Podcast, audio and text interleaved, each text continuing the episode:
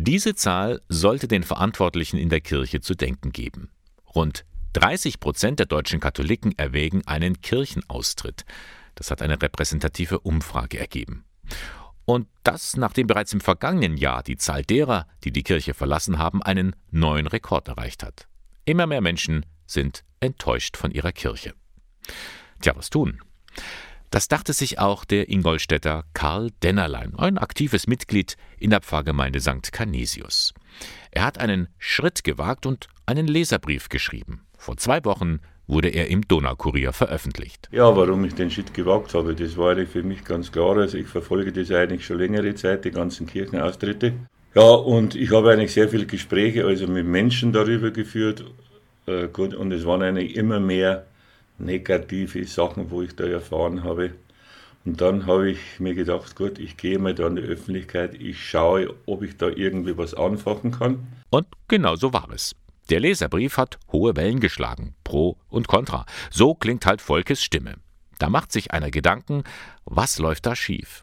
Dass Menschen die Kirche verlassen, das hat er selbst unmittelbar erlebt. Es sind also teilweise meine Kinder ausgetreten und das war für mich schon ein bisschen eine Enttäuschung und habe eigentlich lange gebraucht, bis ich da drüber weg war. Karl Dennerlein ist Rentner.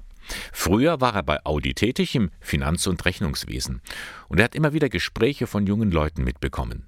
Die Kirchensteuer ist bis heute vielen ein Dorn im Auge. Da kriegt jetzt einer seinen Lohnzettel, der ist noch bei der Kirche und der zweite, der hat keine Kirchensteuer. Dann sagt der, ja, und was hast denn du rausgekriegt auf dem Lohnzettel? Und was sag ich bekommen? Dann hat der andere gesagt, ja, ich habe das rausgekriegt.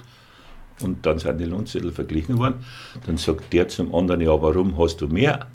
Ja, zahlst du nur Kirchensteuer? Ja, ja, bist denn du blöd? Ja, bist denn du blöd. Auch der Charlie, wie ihn seine Freunde nennen, bekommt das immer mal wieder zu hören. Ja, da fühle ich mich auch jetzt so, dass ich habe so einen kleinen Stammtisch, da gehe ich ab und zu mal hin, das ist also ein Frühschaften-Stammtisch. Das sind eine vorwiegend lauter so ältere, also ab 60 Rentner.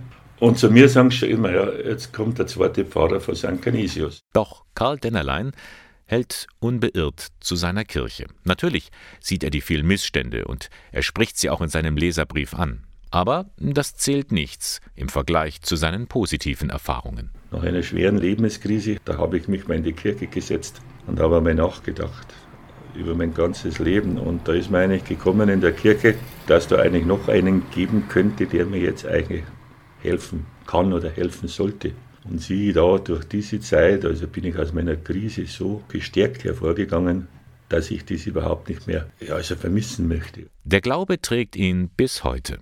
Und wenn man Karl Dennerlein fragt, was kann die Kirche, was können die Christen tun, damit nicht mehr so viele aus der Kirche austreten, dann ist seine Antwort die gleiche wie im Leserbrief vom 11. Juli. Ja, also wir Christen also, sollten jetzt zusammenhalten, also, dass wir unseren Mitmenschen wieder dieses Kirchengefühl wieder mehr vermitteln sollten. Aber dazu müssten wir alle gläubigen Christen mithelfen und ein Zeugnis ihres Glaubens ablegen. Also wir brauchen uns doch nicht schämen in der heutigen Zeit, also wenn wir noch Christen sind.